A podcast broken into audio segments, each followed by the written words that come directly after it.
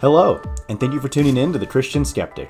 I'm your host, Sean Kerwin, and as always, it's my mission to take an honest look at our questions about Christianity through the lens of logic and reason. I'm not here to preach at you, just to start a conversation with you. I hope you enjoy the show.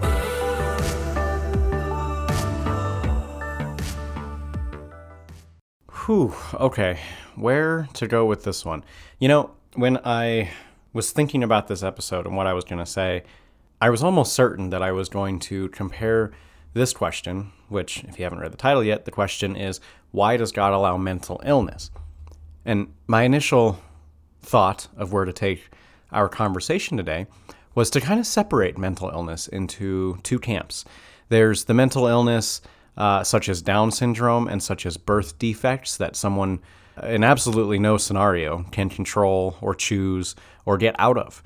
You know, there are diseases that are incurable that people have to live with for the rest of their lives. And I was going to take that question and liken it, and I'll still probably do this a little bit, but I liken it just to the general question of why does God allow suffering in general, which we have already talked about in this show. Granted, it's been a couple years, so maybe it is worth revisiting.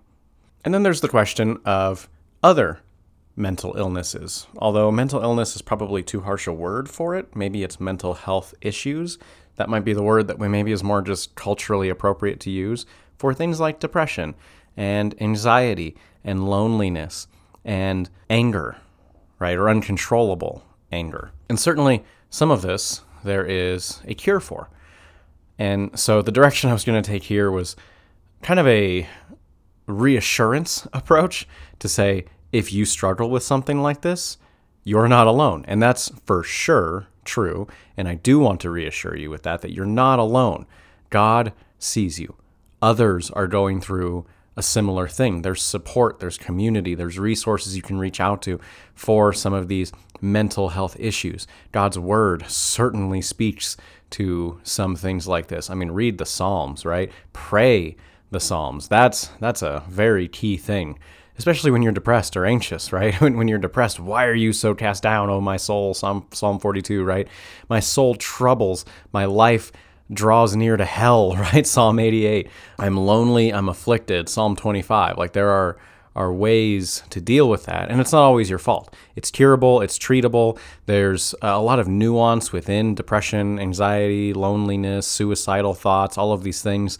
It's not always your fault. Sometimes it is granted, and that's the harshness of reality that sometimes you have put yourself into situations, you've turned a blind eye to things, and those things have grown into horrible, horrible monsters that are now uh, destroying and corrupting and, and ruining your life. And certainly that's true. It's not always your fault. Sin befalls all of us in different ways. There are definitely sins that are committed against us.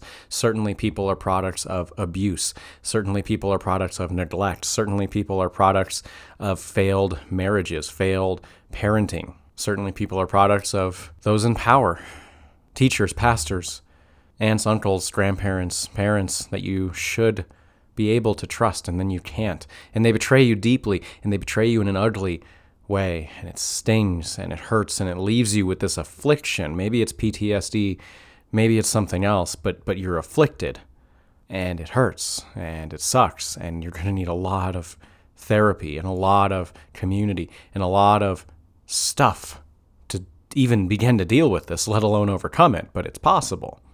You know? And sometimes it is our fault.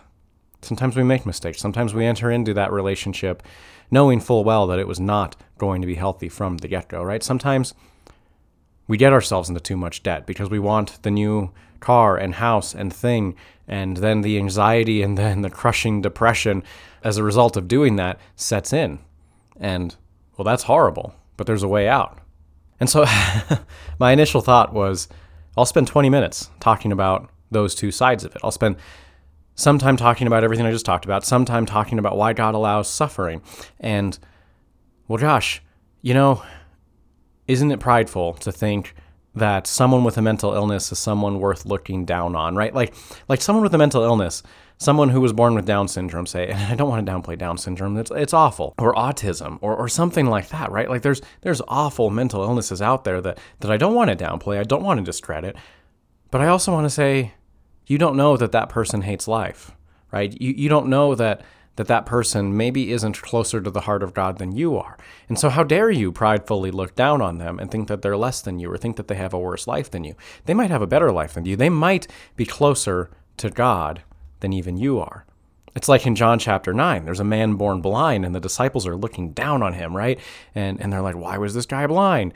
Uh, and, and they're, they're debating, wrongfully, of course, pridefully, sinfully. They're debating, well, his parents sinned. Well, he sinned, right? And, and, and that was just the common thought of the day and thought of that traditional culture was if an illness, an ailment, or misfortune had bestruck you, sin was the cause of it. And the ailment was, was simply God's punishment on your life. And therefore, if you have something wrong with you, God's punishing you. And, and He's mad at you. And you suck because you're a worse sinner than I am. And can't you see that that's just the worst way to look at it, right? And so, but, but I think we have an American version of this where we look at someone and we think, poor them. God must not love them, or God must not be as loving as I thought he was because he made them. right? Or, or there must there must not even be a God because he made that mistake. How dare you ever call someone a mistake, if that's you? And that's what we get from John 9 with the blind man. That Jesus said, No, no, no, no, no, no, guys. Neither him nor his parents sinned. He was born blind so that the power of God might be revealed through him. and here we are, 2,000 years later, talking about him. Don't you see that his blindness was a blessing? no, it didn't always feel like it. Yes, it, it hindered him, and, and he probably was not as financially well off as the average person of his day and age, but he had an impact that transcends time and culture and and myth and history. And you don't you don't know what impact someone with autism or Down syndrome or Asperger's or, or man any kind of disease might have in this world. You really don't. So don't you dare belittle one of God's children like that to think that you're in a better spot than they are. You don't know. They might be in a better spot than you are. God might use them more than He'll ever use you in your entire life sitting on the couch watching Netflix all night. Maybe that's not you. Maybe I'm being too harsh on you. So please don't take offense if I if I am. But I think it's a very key thing. And and I'm I'm thinking this way because so so today before I sat down to record, I was going to record earlier in the day and I was going to record yesterday and I didn't get the chance to and and that's okay. But I ended up opening up one of my favorite books of the Bible and there's a lot of books of the Bible that I'll call one of my favorites, but really there's there's two that are kind of like precious and stand out to me. Well, there's more than two, but, but there's two prophets that I particularly like to peer into because they baffle me and and amaze me every time I do. One of those is Jeremiah and the second is Habakkuk. And so I was spending some time in Habakkuk today. And and Habakkuk, if you don't know, is this prophet that he's a he's what's called a minor prophet because his book is very small, his letter is small, but he's a prophet that lived in ancient Judah right before the Babylonian Empire was about to take them over. And he's crying out to God because this culture is so corrupt and awful and evil, and everyone's selfish and greedy and turning to idols and they're sacrificing children. And he's like, God, why? Why are you letting culture do this? These are your people. This is your body, your temple, your church, and all I see is corruption and sin. Fix the problem. And God says to Habakkuk, Don't worry, I am. And I want you to write down a phrase high on a rampart so that anyone running by can read it. And it is one of the phrases that Paul quotes the most in the New Testament. It's Habakkuk 2 4. It says, Behold, the proud. His soul is not right in him but the just shall live by faith. And I've always loved that verse. That is one of my favorite verses in the Bible because it's a gauge, right? Like like it's a meter where you can look at it and go, is my soul right in me? Do I have peace in this world? And if the answer is no, then I'm proud, some way, shape, or form. And that's no small thing to use that kind of a verse, that kind of a, a gauge in your life to meter how proud you are. And, and this is Habakkuk chapter 2. And, and so the next 15 verses of Habakkuk chapter 2 is God talking about pride, God talking about the pride of a nation. And I've always I've always read this and just thought, man, those people those people are awful. Those people commit so many sins. They take advantage of others sexually, they trash their environment, they kill, they expose others, they lie, they cheat, they steal, they plunder, they commit violence. So much shame. And this is all straight out of Habakkuk chapter 2. And it's talking about Babylon, this nation coming to overthrow God's people, this nation coming to enslave God's people, and they're wicked. But I saw something today, right before recording this episode, that I, I don't think I've seen yet, at least not in the way I saw it today. But that the root of all the evils of Babylon, the root of all of these transgressions is pride. And I think there's something there that answers the question of mental illness. That everything I said about suffering and, and the blind man, and no, suffering is not the result of someone's sin, and, and and how dare you look down on someone who is suffering, right? As oh my gosh, poor them, God must not love them, which really is the American mindset, right? Like like if you say I can't believe in a God who allows suffering to happen, what are you actually saying? You're saying I can't. So so what's put forth as the idea of God in the West is this loving uh, fatherly, heavenly figure who wants nothing but good for your life, right? And so then you say, I can't believe in him because suffering. Suffering is the antithesis of love and good. Because if I love someone and I desire good for them, I'll never make them suffer. And, that's not really true and also not really founded in logic because there's actually a, a benefit that comes from suffering. Go to a gym and you'll see nothing but suffering, but it's purposeful, intentional suffering. Consult a personal trainer and he will make you suffer, right? Uh, and, and, and, but that's, that's good because you'll become stronger, you'll become healthier, you'll live longer, right? like three hours of exercise a week will actually reduce your risk of heart attack by 50%. Three hours of exercise, anaerobic and aerobic exercise, right? And it's like, that's crazy. So if you inject purposeful, intentional, positive suffering into your life, it actually has benefits that go way beyond the actual suffering. And if there's truly a God of love, He'll do the same for us. He'll inject pointed, powerful, meaningful suffering into our lives. And the benefits of that suffering, if we go through it leaning on and wrestling with him, which, by the way, Habakkuk's name literally means one who wrestles, which I love because, because Jacob is renamed Israel, which is someone who wrestles with God. And there's this theme in the Bible that it's like God's people should wrestle with him. And then Habakkuk, wrestler, uh, sometimes also translated hugger, which is kind of like what wrestling looks like anyway, right? And, and Habakkuk has this, this book, this short three chapter book, and it's all his wrestling with God and he ends it and, and he says, Fine, God, if you make me suffer everything, right? And he says, if, if, if you take away the, the grain and all the cattle and everything, I'll still praise you, which is, is big in a, an agricultural society. Because he says, You take away my 401k, my investments, my stock, my property, everything I own, and I'll still praise you. And that's how Habakkuk ends. Spoiler alert if you've never read it, but you really should. It's only three chapters, and it's one of the best books in the entire Bible. Wrestle with God is what I'm getting at here. Maybe God allows suffering and God doesn't answer all of our questions because wrestling with God is the thing that's best for us. So, certainly that's true. Another reason why that's true is because Habakkuk chapter 2 looks at all the things wrong with Babylon and says the root of it is pride. And I think there's a third category of mental illness that I regret to inform you all I am deeply, deeply sick with. That's pride.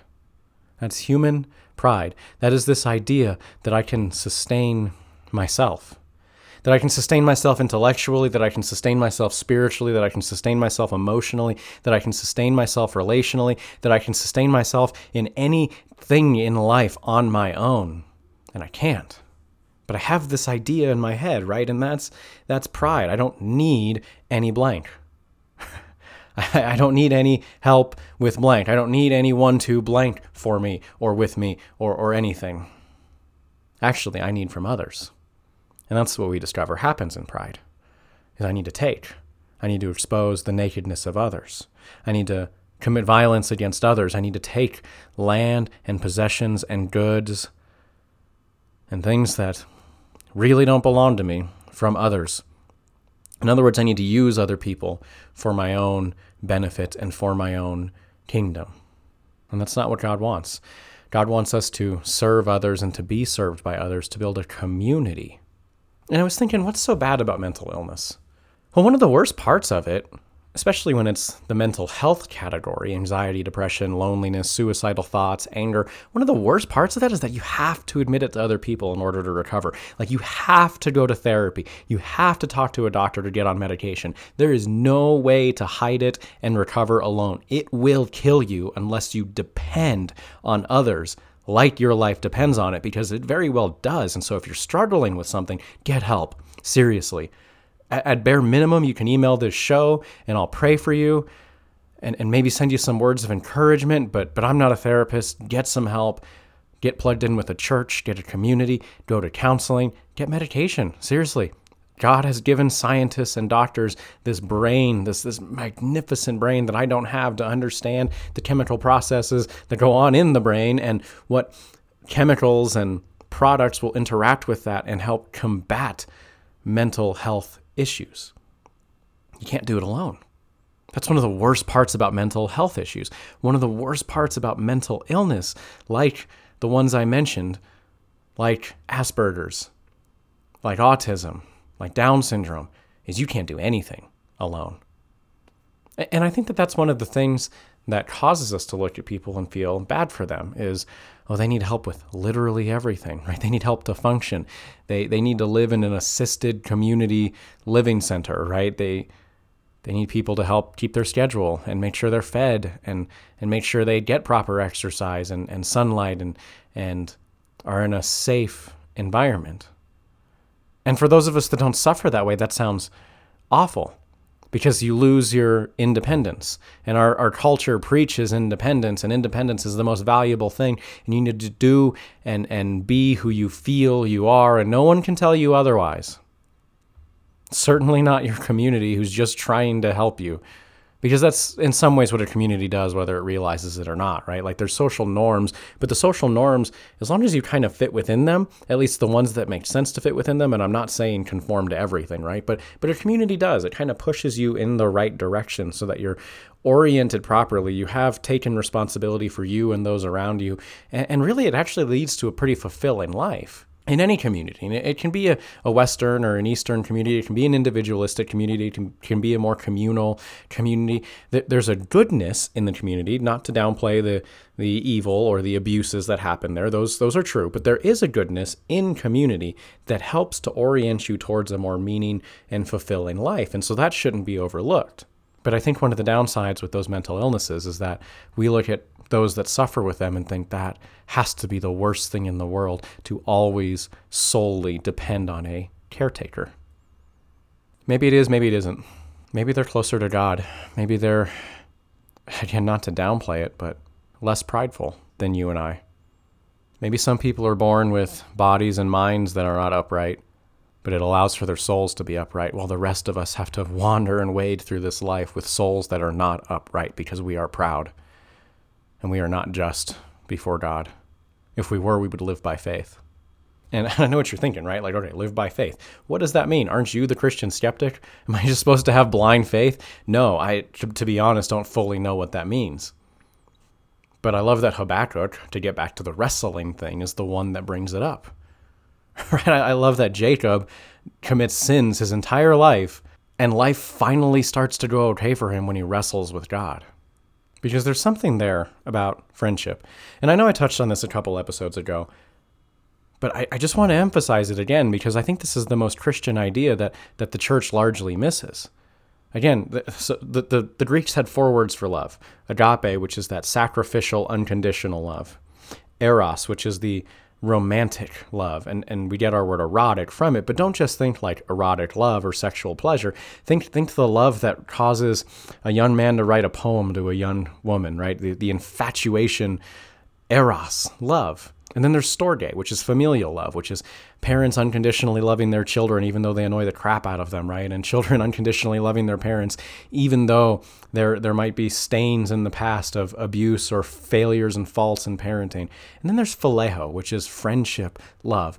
And and you go to any church, and I've said this before, you go to any church in your town and there is at some point There's a, a, sermon series about the cross and about agape, sacrificial love, serving others, right? That's all agape. There's at some point a, a marriage series, marriage and dating, right? The Eros love, how we're supposed to do that. There's at some point a, a sermon series on parenting and honoring your father and mother. Never is there a series on how to make friends and, and what friendship means to Christianity. But Jesus said, Greater love has none than this not that a man should lay down his life sacrificially, unconditionally in agape love. Not that a man should lay down his life for his future bride and, and those who he wishes to draw near in marriage. Not that a man should lay down his life for his family, for his children, right? Agape, eros, storge, but that a man should lay down his life for his friends, phileo, love. And today, he says to the disciples, but really to anyone he lays down his life for, which is everyone. He says, Today I no longer call you servants, but again, not family, not his bride, his friends. Greater love has none than this that Jesus would be the friend of proud, unstable, unpredictable sinners. And I don't know every nuance in every situation on why God allows every person who suffers with a mental illness, mental health issues, or even people like me who just suffer endlessly with their own pride. I don't know why God allows that to happen.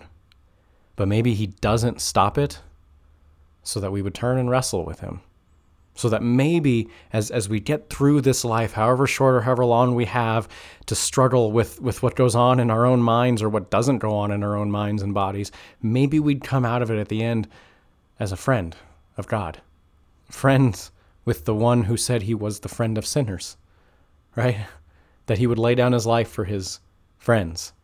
And that only comes through wrestling. And, and what I mean by wrestling is actually taking these questions that we have and bringing them to God. God, why are you allowing suffering? Let me open your word, see what your word has to say about suffering. There's a lot in God's word about suffering. Start with Job and then go literally anywhere in the Bible. People suffer and there's evil. And God, I don't get it, but I'm going to see what you have to say and I'm going to pray and set myself up on the rampart like Habakkuk does in, in chapter one and, and just why are you allowing this? I'm going to wrestle with you in this. And, and, and there's something there where it's like, if you're the kind of person that wrestles with God, you're the kind of person that's friends with God. And if you don't wrestle and if you just blindly trust or blindly distrust, you're not God's friend. You know, or if you shun shun away from the hard issues and say, "Oh, I don't know the answer to that, but whatever, I'll figure it out next side of heaven, right? Are you really even God's friend? Friends talk to each other, friends wrestle, friends friends delve into the hard issues together. True friends do. Jesus said there will be many people who stand before him and say, "Lord, Lord, did we not prophesy in your name?" And cast out demons and do many mighty works. And he's going to say, Yeah, but we weren't friends. I never knew you. Depart from me, you workers of iniquity, you workers of pride. But I don't know, man. This is a this is a tough issue. I don't think this is one that I can solve. I think the answer is I don't know why God allows mental illness, mental health issues, and I don't know why God allows the pride in me to continue to fester and burst forth at times. But I'm interested in your thoughts. So, as always, let me know what you think. Uh, email the show. Please like, follow, subscribe, whatever the platform you're listening to this show on prompts you to do. It genuinely helps. It helps me to know that the words I'm saying are impactful and that they're helpful. Leave a comment or a review if the platform you're listening on allows for that, or share on social media or something. I don't really know. I don't get anything out of any of that. I mean, other than just knowing that what we talked about is helping and is worthwhile. But yeah, that's all the time we have for today. So, as always, thank you so much for listening, and I hope you've enjoyed the show.